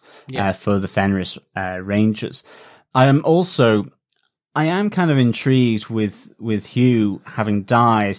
Now, yes, I'm really excited with what you said, Chris, about, um, you know, the collective waking back up again in this Borg cube because of all these XBs and then Hugh having been, um, killed. Yeah. That maybe this reactivates them in a way that is not going to be particularly beneficial for the Romulans. Yeah, maybe, maybe, you know, I have to say, you know, I don't normally ask much from TV shows that I'm watching and kind of willing to let them tell their story. But if you're on a Borg cube and you're reclaiming Borg and you haven't reclaimed all of them and you specifically say there are areas of the ship if you go into, you're in extreme danger. If you don't show that danger and you don't so, show some of those Borg reactivating and attacking somebody. If you don't do that once in the rest of the three episodes that you've got, you've completely wasted an opportunity for me. so Yeah, I'm really I- hoping that this show just has one moment of a fully formed Borg attacking somebody, even just for one quick moment. That's all I want. Yeah, it's gonna be interesting if they do. Uh, but let's wait. Let's definitely wait and see. hmm Let's get on to our final little moments uh, for this episode. Just a final thing that we want to talk about for the episode. Make it so, number one. John, what's one thing that you want to talk about? Well, of course, um, fellow Trekkies and Trekkers, my uh, small moment is that everyone's dinner table should become the captain's ready room. Aw. Um, I love this. Again, it's a bit like Riker in the kitchen at the start. I just thought it was so cool. Uh, a really nice way of taking uh, Riker and Troi's home and, and just giving it that next generation aboard the USS Enterprise feel. Um, I absolutely loved it. And also I did take some decorating advice from them because I thought all those candles down the middle were cool. Uh, and I would quite like to do that on my own dinner table. On Slash our ready dinner table On or- our dinner table, in fact. or just yours? No, Do we get ours. Sorry, ours, yes. Excellent. That'd be cool. Yeah, that'd be really good. Just make sure you're not passing bread across the table, across the center of the Well, table. then you get Probably a good toast. It's fine. Um, I've taken some uh, some hospitality advice. Every every guest gets two pieces of pizza, and everybody else has to take one. I like that. That's quite cool. Fatten up your guests. It's quite nice. uh, Chris, what's your uh, what's your little moment from the episode? Mine is uh, Soji's data head tick. Oh yes, yes, very like cool. just big hats off to Isa Briones on this. It was Mm-hmm. per- it, it it was down to Brent Spiner level. Yes, Like it was perfect. it was just it was perfectly mimicked. Yeah. Uh, I saw that and I went, oh oh. Now they have to get her to do it more because now she's done it once. They have to see it more. You She has just- done it once before in the season, actually, when, when Narek was trying to explain something to her and not tip her off that she was an android back in um, episode three, I think it was. Uh, she did the same kind of head tilt uh, as It well. wasn't as pronounced, was it? Okay, I then I did not connect it. it. This one just straight away made me go, "Oh, that's data." Literally, that's Mm-hmm. data. And I love that that's exactly the same thing that tips off Riker as well. Yeah. You know, the minute Riker sees it, he goes, now I'm going to help you because now I know what I'm facing here. It's not just any android. That's certainly one connected to our Yeah. data. I think that's really good. Uh, just to point out, since we are an audio podcast, uh, I just want to point out that when I said that uh, she'd done that before, Chris immediately did his own data head tilt. Uh, since we don't have this uh, filmed, I just thought it was quite funny to point out. I always do that head take. That's the what? That is my individual almost always. Huh? Chris is an android. Yeah, I, I like the moment Riker says she has data DNA. Yes. Uh, that was pretty cool. And also, um, because I didn't really pull that out, but it's, it's the, the memory of data pervades this as well with Riker, Picard and, and Deanna, you know, the friend that he was uh, as an android synth. Um, I thought was, uh, was really nice as well. yeah. Yeah. yeah, Derek, what's yours? Your uh, small moment that you want to discuss? Just one small thing I wanted to pull out from the beginning of the episode, just because I thought it was a bit odd. Um, when they were trying to escape the tractor beam and Rios was kind of shouting at Raffi to do whatever she needed to do to pull them away from the tractor beam, you see Raffi is looking at some files on her screen and one of them's the Romulan drawings. Um, do you remember the ones that when Soji was talking to Ramdha, the, uh, the former Borg who was a Vulcan, um, in, in where all the other Romulans were, um, those are the drawings that Raffi's looking at. That it's almost as if Raffi wasn't trying to help at all. It's like, it's like as if she wasn't trying to help escape the Borg cube. She was trying to find out more information from Romulans aboard uh, this Borg cube. So this is what she hit on. So I thought that was kind of interesting. Um, is there some some potential you know is Raffi still investigating possibly this uh, this mission that's been preoccupying her for so many years? What did the Romulans have to do with the attack on Mars? Is the is the thing that drove her the wedge within her family? Was she still doing this in this moment of peril when Rios thought she was supposed to be helping them escape? I just thought it was interesting that that's what she was looking at at the time. So uh, just just just put a little pin in that one, and we'll come back to it. Maybe it might be something for a future episode. Yes. There are loads of other things to talk about in this episode. Let's see what else we've got left. Isn't there something else you have to do? Yes. So, uh, anyone have any other notes or anything, something else? Lots and lots of stuff in here, lots of references. I think being the episode that it is, they probably assumed that some people would tune in that, um, that were just fans of Next Generation to see the reunion of these three characters. So lots of interesting touches from the Next Generation. I'm sure you guys noticed the music, um, was played a number of times throughout the episode. The original Star Trek t- theme and the Next Generation theme were played a few times uh, when we saw Riker and, and Deanna Troi on screen. So I thought that was a lovely little touch there. Uh, also, the name of the name of their daughter, Kestra, um, she's named after Deanna Troi's older sister who had drowned when she was young. Um, so a lovely reference back to a, a one episode storyline where we where we learned that. Um, but I think we had had heard about the character a few times over various series uh, when we had Deanna's mother. Uh, talking about it, the loss and how difficult it was. So, um, also, also interesting that Deanna has gone through another loss of her own son as well. Um, the name for Thad was taken from one of Will Riker's uh, ancestors, who was also mentioned in, in Next Generation. So, um, so Thaddeus named after Riker's ancestor, and Kestra named after Deanna's older sister. So, uh, nice little touches back to Next Generation. It's good to see that even in that far in the future, they're still making and calling their kids stupid names. Why can't there just be John? John Riker. There you go. Oh, poor John. Well, No, that's, a good. That's a yeah, good it's name. a good We want that. That's a good name. Oh, Can't there be a John John. Riker? Well, there is an in-universe reason, Chris, because Deanna Troi is a Betazoid. She is from the planet Betazed. She's from a different planet. You know, Deanna, as a name itself, isn't uh, a usual English Earth name, I suppose you'd say. So, Sure, uh, sure. so there is a reason why they might call And uh, Kestra child- is also a girl. yeah, True. exactly. You wouldn't call it John. Joanna, then, if you were. Yeah, Joanna. Anyway, moving forward, yeah, uh, my one I really liked was the Empire Strikes Back reference by Jurati. Um, Hmm. It was obviously a clear call out. It was really good. Yes. Um, I think she says, "Let's go hide in a comet somewhere," which turns out to be like a giant worm or or Gormagander. We know what happens in Empire Strikes Back. It's uh, the the great scene with the Millennium Falcon, and they go into the mouth and then have to jump back out of it as the space worm goes to get them. exactly. um, yeah. Yeah.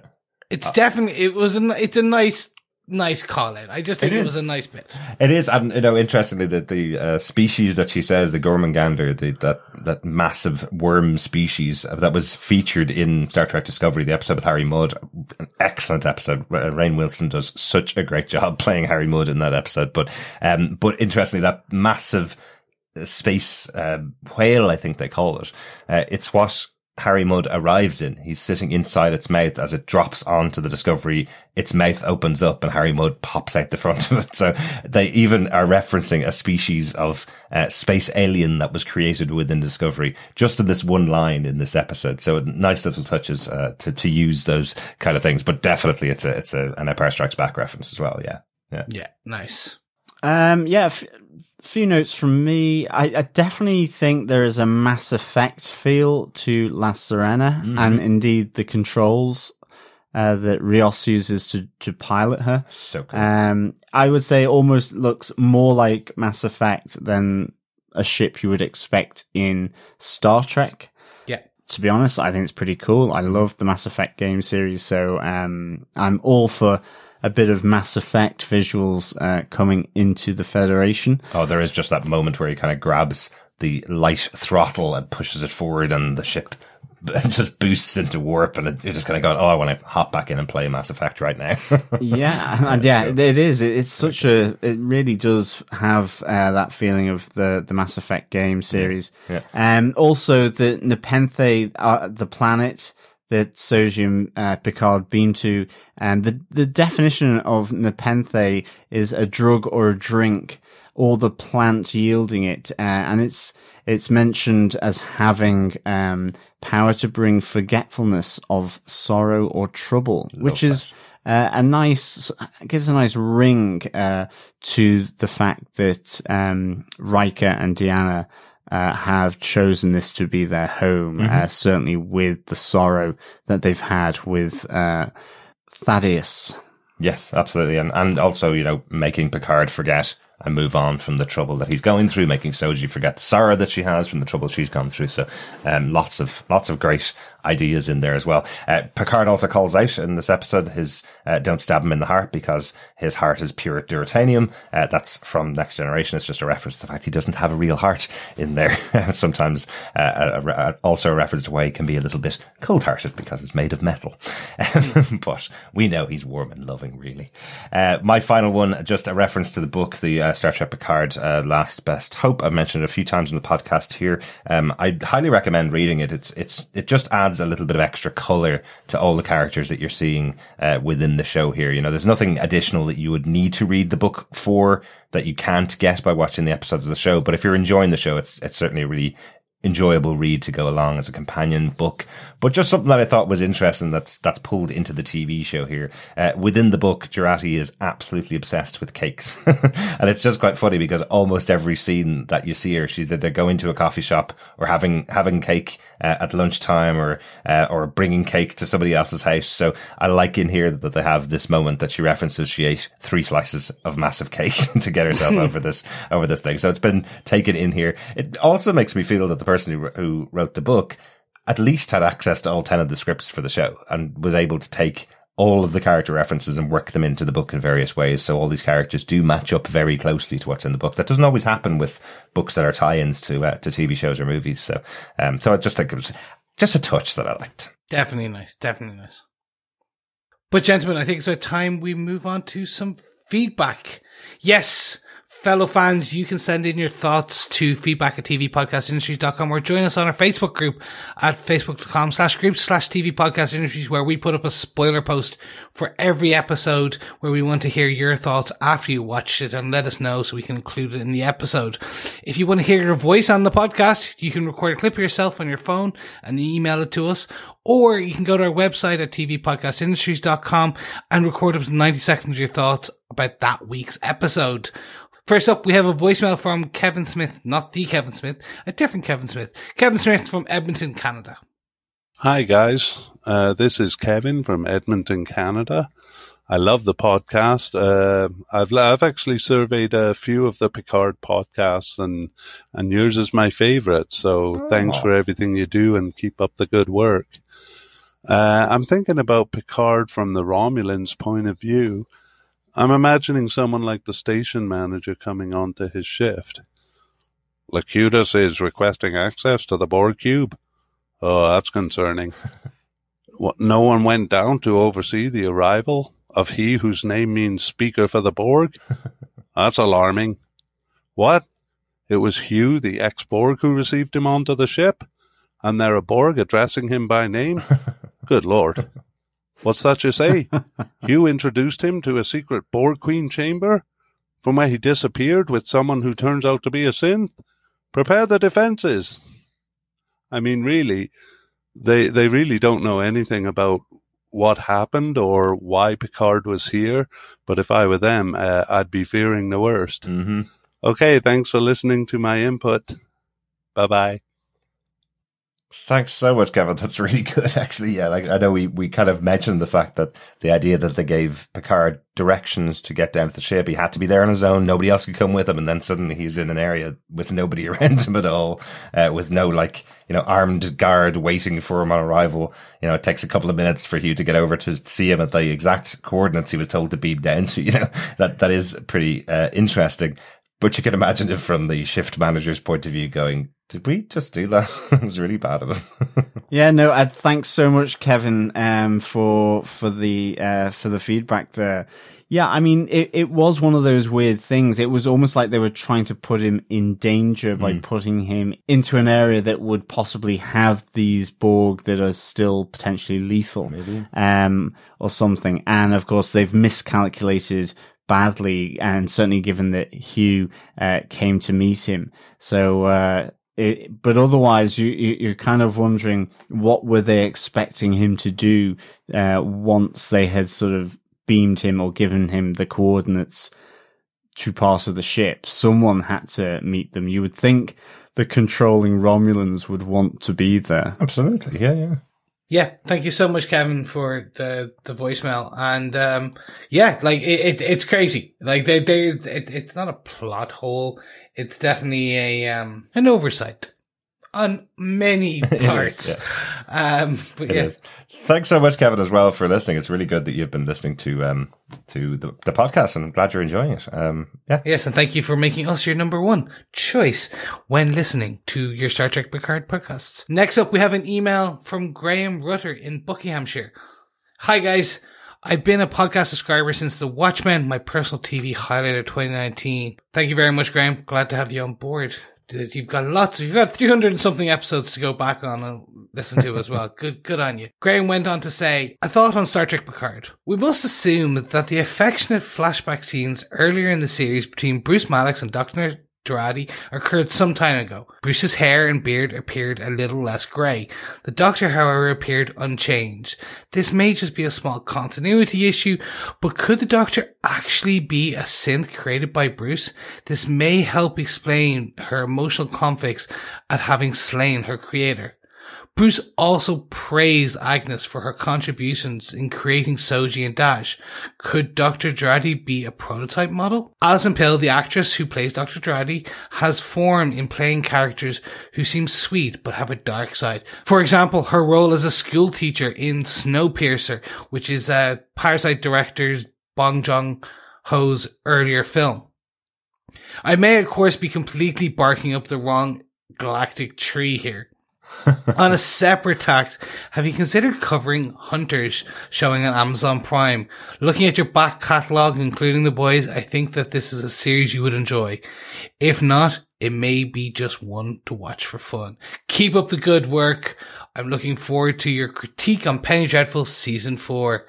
Graham, in Buckinghamshire. Excellent, Graham. Um, I'll take the uh, the producer's question there, whether we considered covering Hunters before we go into the Star Trek Picard. Was that okay? Yes, yes. we did consider covering Hunters. Absolutely, yeah. Um, the reason why we're not covering Hunters is because covering because we're covering Picard right now.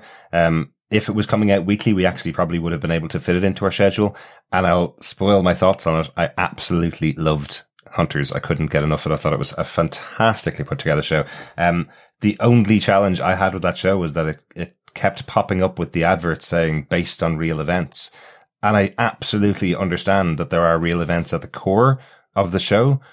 But when you think of it much more as a mashup of Quentin Tarantino's Inglourious Basterds and The Boys, it makes a lot more sense. And I think it would draw in a much bigger audience because it is much more like a comic book movie and much more like a Quentin Tarantino action movie than uh, than I think it, the trailers would lead you to suspect, especially given the involvement of Al Pacino. Um, I think you'd expect it to be a much more serious courtroom drama with a little bit of violence here and there. There are some seriously heavy violent scenes in this show and there's some really good uh, filmmaking involved and I really, really enjoyed the show. Uh, but we're not going to be covering on the podcast itself. Um, we just couldn't fit it in at the moment with the, with the stuff that we're covering. So that was a choice. Um, if, if we hadn't chosen to do Picard, we probably would have done, um, Hunters, but it all came out in one day as well. So, um, something that we're trying to avoid if we can all, at all choose to. Yeah, thanks, Graham, for the the feedback. Uh, glad to have you on board. Um, yeah, I really like the idea that um, she is a synth. Uh, I just wonder though that it seems as though Commodore O and certainly Narissa are very much aware of people who are synths, or maybe it is just Dahj and Soji that they're absolutely certain about. Uh, I just have a feeling that they would be going after Jurati as well if she was. But uh, the idea that she could be a form of prototype model, um, is a good one. The thing is, there's loads of good theories that are coming out, so uh, that's another one to add to the list. Yeah. So yeah, good, good ideas coming through the uh, Graham for sure. Yeah. She could be the mommy. We know who the daddy is. We don't know who the mommy is. That's true. Uh, we certainly know that she's evil. Yes, she's always she's killed people.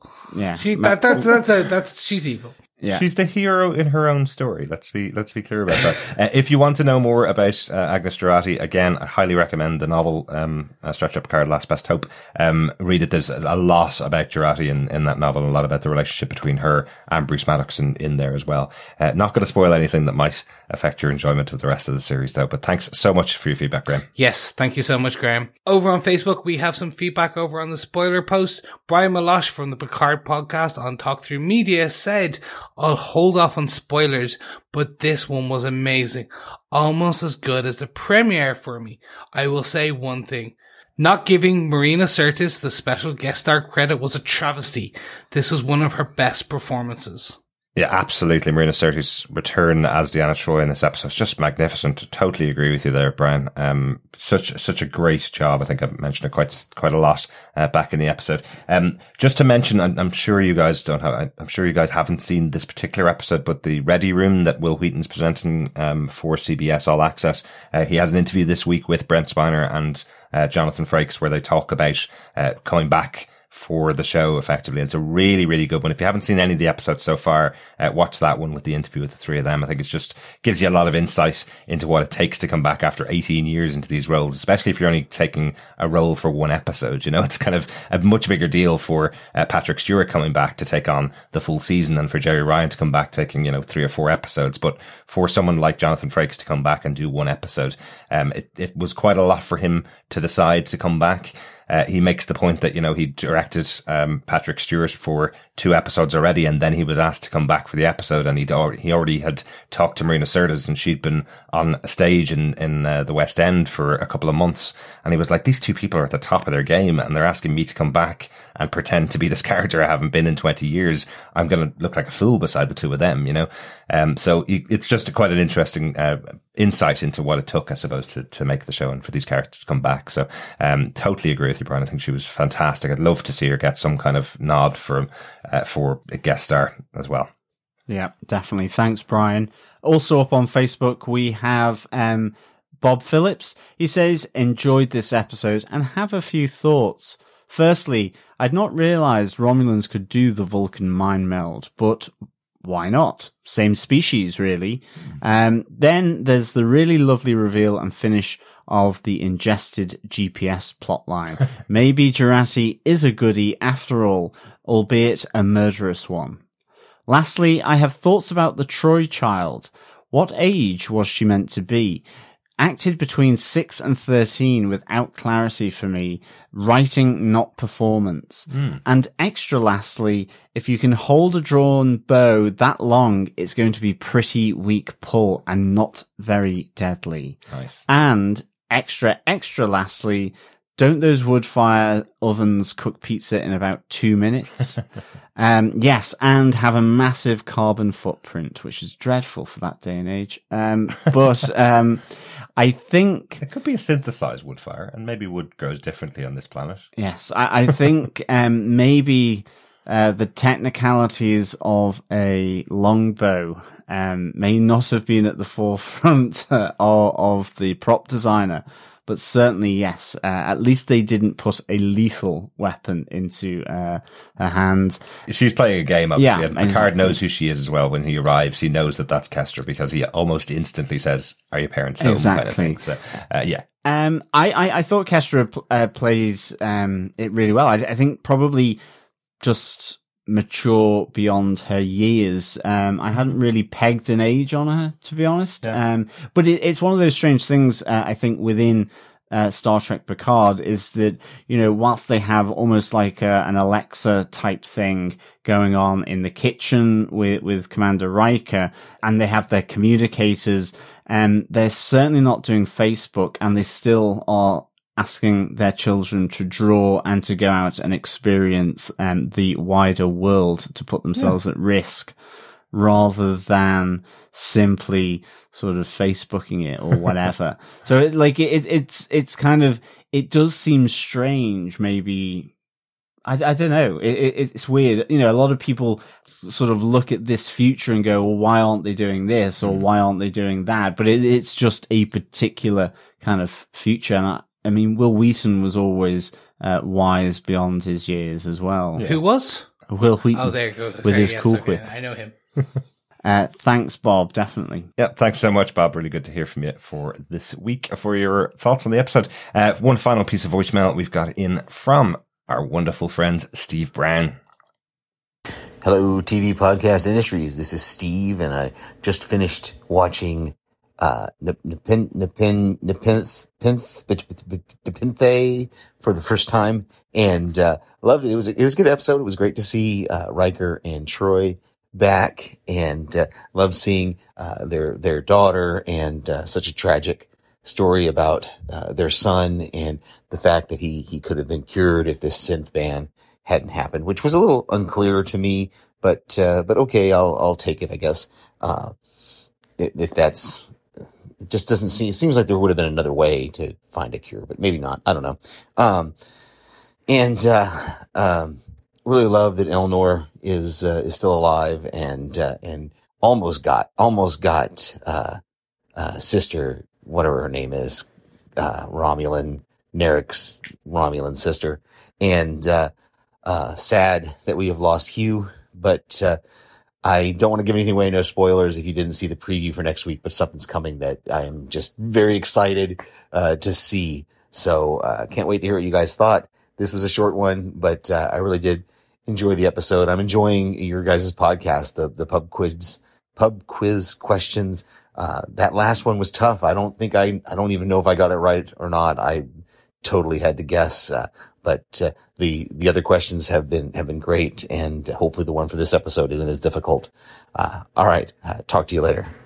Excellent. I think with the pressing of the Fenris SOS badge, even if we didn't see the preview, we know why you're excited uh, to see the next episode, Steve, because we are too. That's going to be very exciting what's happening in the next episode. Yes, thanks, Steve. So one thing I will note just for some of our listeners uh, who are in Europe, who are not watching in the States, um, uh, on the recordings there on the CBS app or with their, their streaming service, uh, the, the trailer for next week plays before the credits.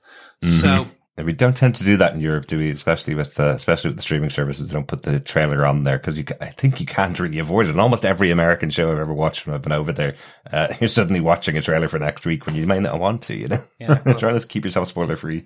Um, but yes, uh, really excited to see the next episode. I'm glad you're enjoying uh, enjoying the show, Steve. And wonderful setup there. You can tell you're a podcaster, Steve. You've just set up our next section. Time to go off to 10 forward for a pub quiz. Please make the question easier than last week, John.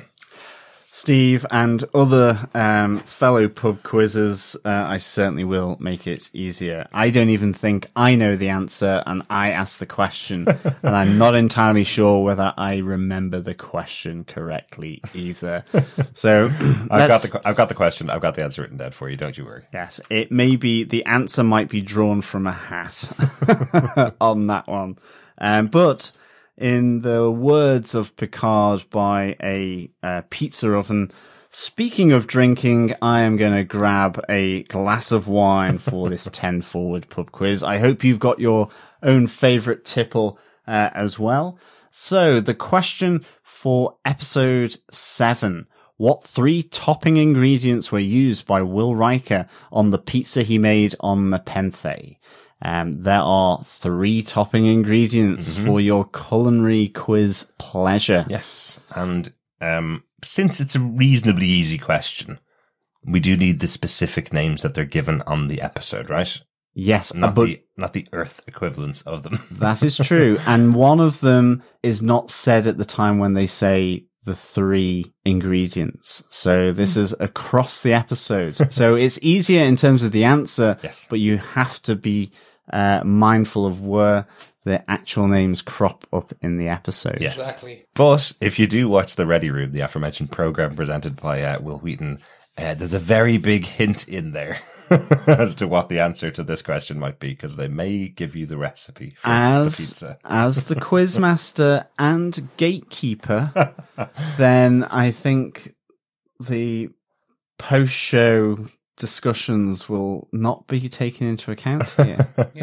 Well, let there be no gatekeepers in nerd communities. I hate them. They're my least favorite types of people. Okay, Um, dungeon master then. there you Games go. I like Master. GM, I like that. DM. Games master. Games master, Yes. dungeon master, bartender, Can you not be the bartender, bartender? yeah, hunky, sexy You're bartender. basically a Guinan. But I'll be hunky and and I'll be like all sexy, delivering you a scotch on the rocks. Nice. On that note, John, do you want to give the question one more time? Absolutely. What three topping ingredients were used by Will Riker on the pizza he made on Nepenthe? Three ingredients, please, fellow pub quizzers. And Remember, this is all for a chance for some great Star Trek prizes, which I think we can reveal. Finally, yes, we should be able to reveal the prizes. We've finally chosen what they are and hopefully should get our hands on them in time for the final episode and for the final quiz. Yes, so you're in with a chance to win a Picard beer steiner, a Federation insignia, uh, as well as the making of Star Trek Picard book. So they are your three prizes. Yes. Obviously, in the spirit of a pub quiz, we thought a beer Steiner would be rather good. Absolutely, yeah. It was a toss up between that or a. Picard uh, wine glass. Yes, the Chateau Picard wine glass, Yes. but they were they were stemless, and I'm not a big fan of stemless wine That's glasses. just that's they just a look bit- whiskey tumbler. yeah. yeah, but they just look a bit. They, I don't know. They look a bit beaker like for children, you know. and Uh, they look wine like they could smash much more easily in transit. Yeah. So we thought a hardy beer Steiner uh, with the Picard family crest, which says to boldly go where no man has gone before, certainly after 10 of these. I don't think that's exactly what it says on, but uh, you can check that out on StarTrek.com. uh, the shop has them available there if you want to see what they look like. Um, and the Federation insignia is the um, the badge that uh, that I got over at uh, at the European Star Trek Yes, that premiere. is true. Yes, so just so you know what that is. Thank you so much once again for joining us. We'll be back next week with Star Trek Picard Episode 8, Broken Pieces, written by Michael Chabon and directed once again by Maja Vrvilo. It airs on the 12th of March and we'll be back just afterwards with our thoughts on the episode.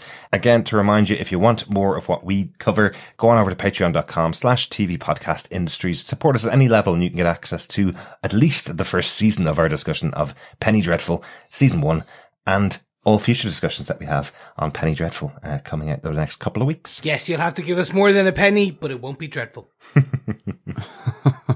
Although the podcast is called the Dreadful Podcast, which I, I really still like. I love name. it. I absolutely. But it's it, it it is it's not like Ron said. It doesn't do what it says on the tin. It is Yes. fake advertising. It will be dreadful when I join. well, maybe you won't be joining now, Jack.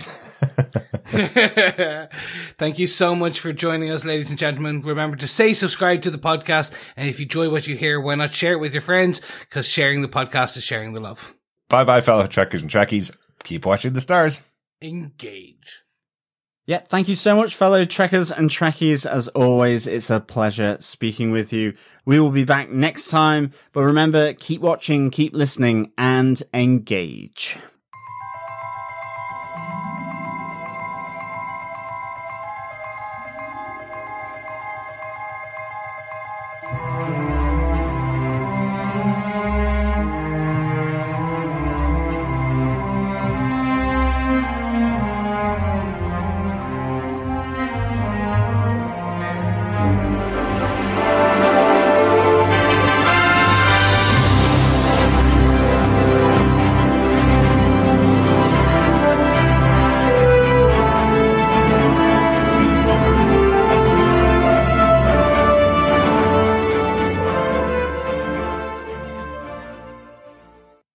Had five funky Fonzie Vulcans out of five. You didn't get to use it. No. We might do a pickup.